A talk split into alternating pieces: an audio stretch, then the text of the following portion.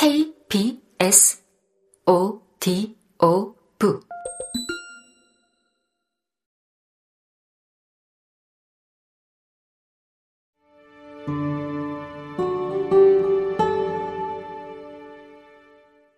내향형 인간의 시골 적응기. 호젓한 시골살이를 꿈꾸며 시골집 리모델링 준비를 시작하던 어느 날, 인터넷 귀농 귀촌 카페에서 놀랄만한 이야기들을 접하고야 말았다. 옆집 사람이 하루에도 몇 번씩 문을 벌컥 열고 들어온다든가 마을에서 왕따를 당한다는 이야기. 마을 주민들이 집 공사를 반대해서 싸움이 났고 결국은 칼부림에 이르렀다는 이야기도 있었다. 심지어 이런저런 일들을 겪은 후 시골 생활을 포기하고 결국 다시 도시로 돌아왔다는 이야기까지 보였다. 정도의 차이는 있었지만 다들 입을 모아 시골살이가 쉽지 않다고 말하고 있었다. 왜 이런 이야기들은 항상 일을 저지르고 난 후에야 보이는 걸까? 후회해봐야 늦은 이미 시골집 계약을 마친 시점이었다. 걱정으로 서울에서 여러 날을 보내다가 시골집에 들른 날이었다.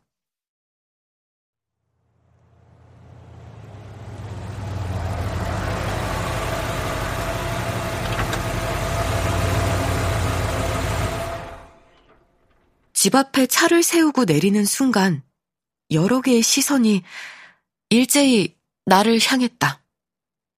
마을에 못 보던 차가 들어섰기 때문일 것이다. 귀촌 카페에서 읽은 이야기가 생각났다. 이럴 땐 무조건 인사를 잘해야 한다고 했다. 안녕하세요. 이 집 고쳐서 들어오는 사람이에요. 앞으로 잘 부탁드립니다. 카페의 이야기처럼 지나친 박대를 받으면 어떤 표정을 지어야 할까? 반대로 6시 내 고향 같은 환대를 받으면? 양쪽 다 고민이었다. 걱정과 달리 대답 없는 가벼운 눈인사만 돌아왔다. 나는 다시 꾸벅 인사하고는 대문 안으로 들어섰다. 별로 관심이 없으신 것 같아 정말 다행이라고 생각하면서. 그 순간 담장 너머로 넘어오는 시선들이 다시 느껴졌다. 마을의 모든 눈이 우리 집을 향하고 있는 걸까? 그날 나는 기분 탓이라고 생각했지만 내 느낌은 틀리지 않았다. 얼마 지나지 않아 나는 마을의 핫 이슈가 되었고 공사를 시작한 우리 집은 마을의 핫플이 되었다. 마을 어르신들은 오며 가며 공사 중인 우리 집에 들르셨다. 우리 집에 어떤 사람이 살았었는지, 본인과의 관계는 어땠는지, 뒷뒷집과 옆옆집의 관계는 또 어떻게 되는지 등등을 한참 이야기하고 가시곤 했다. 나는 늘 비슷한 이야기를 새로운 버전으로 들어야 했다. 동시에 어르신들은 내 이야기도 궁금해 하셨다. 왜 갑자기 시골에 왔는지, 서울에서는 무슨 일을 하는지, 결혼은 했는지, 안 했다면 왜 안 했는지, 이 마을은 어떻게 알고 찾아왔는지를 매번 같은 버전으로 답했다. 그만 듣고 그만 말하고 싶은 순간이 있었지만 귀촌 카페에서 본 무서운 에피소드들이 현실이 될까봐 내 안의 싹싹함을 총동원했고 대화가 끝나면 항상 진이 빠졌다. 가장 적응이 어려웠던 것은 내가 마당에서 무언가를 하고 있으면 마을 어르신들이 불시에 어디선가 나타나서 꼭 한마디씩 하시는 것이었다. 한 번은 무너진 돌담을 다시 쌓고 있었다. 에헤이, 그, 그, 그렇게 하면 절대 안 돼. 여기다가 황토를 으깨 갖고 해야지. 흙을요? 아이고, 큰일 났네, 큰일 나, 예? 돌담 다 무너져요. 이렇게, 응, 쌓아서, 예?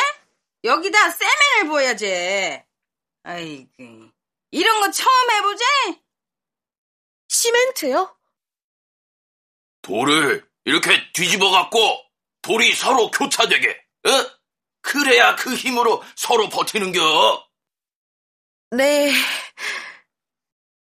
내가 꿈꿨던 시골살이란 종일 혼자 담장을 이렇게도 쌓았다가 저렇게도 쌓았다가 할 수 있는 고요한 모습이었다.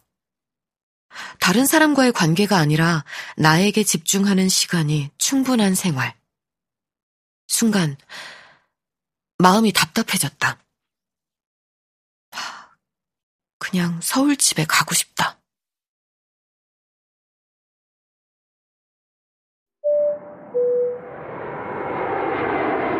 KBS 오디오북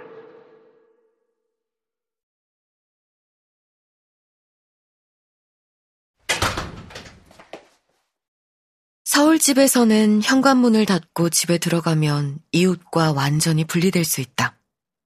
불행하게 주차 문제나 층간소음이 발생하지 않는 이상 앞집, 윗집, 아랫집에 누가 사는지 알고 살 일이 없다. 그런데 여기서는 온 마을이 나를 향해 말을 걸고 나 역시도 그래야 했다. 불편하고 힘든 마음으로 얼마간을 보냈다. 그리고 그 마음은 생각보다 원초적인 계기로 해소되었다. 시골집 공사가 한창이던 어느 날 갑자기 화장실이 급해졌다.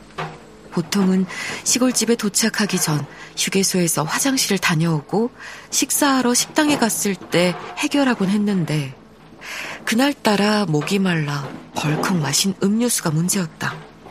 나는 어쩔 수 없이 이웃집에 발을 들였다. 계세요? 저 옆집인데요. 화장실 한번 쓸 수 있을까요? 갑자기 들어와 화장실 이야기를 하는 것도 껄끄럽고 최근 이 집 어르신 말씀을 듣는 둥 마는 둥 해서 마음이 영 불편했다. 화장실. 어휴, 이쪽. 저 문이요. 아, 저 근데 흙이랑 먼지가 많이 묻어서요. 마당에 있는 푸세식 화장실 써도 되는데요. 아이고, 서울 아가씨가 푸세식 화장실을 어떻게 쓴다 그려. 흙 한번 훔치면 되지. 신경 쓰지 말고 편히 써. 대문이랑 열려있은 게 사람 없어도 와서 쓰고, 에? 그날 이후로 나의 방광도 다소 뻔뻔해졌는지 전보다 자주 인내심을 잃었고 그때마다 나는 앞집, 옆집, 뒷집을 돌아가며 화장실을 해결했다. 그쯤부터 마을 어르신들은 화장실도 없는 내가 먹을 건 있겠냐며 새참을 들고 우리 집을 오가기 시작하셨다. 그러고도 모자라 우리 집 공사를 맡아주신 시공업체 사장님을 당신 집으로 초대해 식사 대접을 하기도 하셨다고 사장님께 전해들었다. 이런 이야기도 들었다. 앞집 할머니는 60년 전에 이 마을로 시집 온 후 마을을 한 번도 떠난 적이 없다는 이야기였다. 예순 중반의 옆집 어르신은 젊은 시절 잠시 마을을 떠나 서울살이를 하셨는데 몇 해 만에 다시 돌아오셨다고 했다. 마을 어르신 대부분이 이러했다. 나는 서울에서 지금 살고 있는 동네에 10년 가까이 살았다. 몇 년마다 이사를 하긴 했지만, 고작 횡단보도를 건너거나 한두 블록이 떨어진 곳으로의 이사였다. 토박이는 아니지만 한 동네에서 오래 살다 보니 눈에 익은 건물과 가게가 많다. 출퇴근길에 매일 지나는 오래된 식당도 그 중 하나인데 얼마 전 그 식당이 헐리고 공사가 진행되고 있었다. 나는 그 식당이 무엇으로 바뀔지 궁금해서 며칠 내내 그곳을 기웃거렸다. 만약 내게 죽음의 넉살이 있었다면 여기 뭐로 바뀌는 거예요? 라고 슬쩍 물어봤을 것이다. 10년을 산 동네에 오래된 가게가 바뀌다니 길을 지날 때마다 나도 모르게 시선이 간다. 공사가 얼마나 진행됐나 싶어 돌아가는 길인데도 일부러 그 식당이 있는 길로 간 적도 있다. 그런데 어르신들은 평생 산 마을, 그것도 마을 한가운데 위치한 집에 낯선이가 든다니 그 신기함과 걱정이 오죽하실까.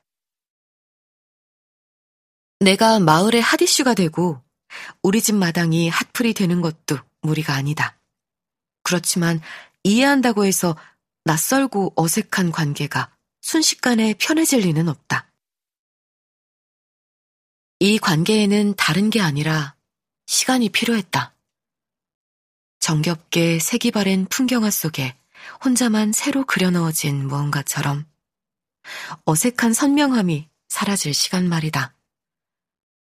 나는 너무 멀지도 가깝지도 않게 자연스러운 모습으로 그저 편히 있자고 다짐했다. 내가 이 마을에 들어오고 또 한 가구가 새롭게 마을에 정착했다. 조용하고 별일 없는 마을에 자주 없는 별일인 것이다. 그러지 말아야지, 말아야지 하면서도 나도 자꾸만 그 집 담장을 기웃거리게 된다.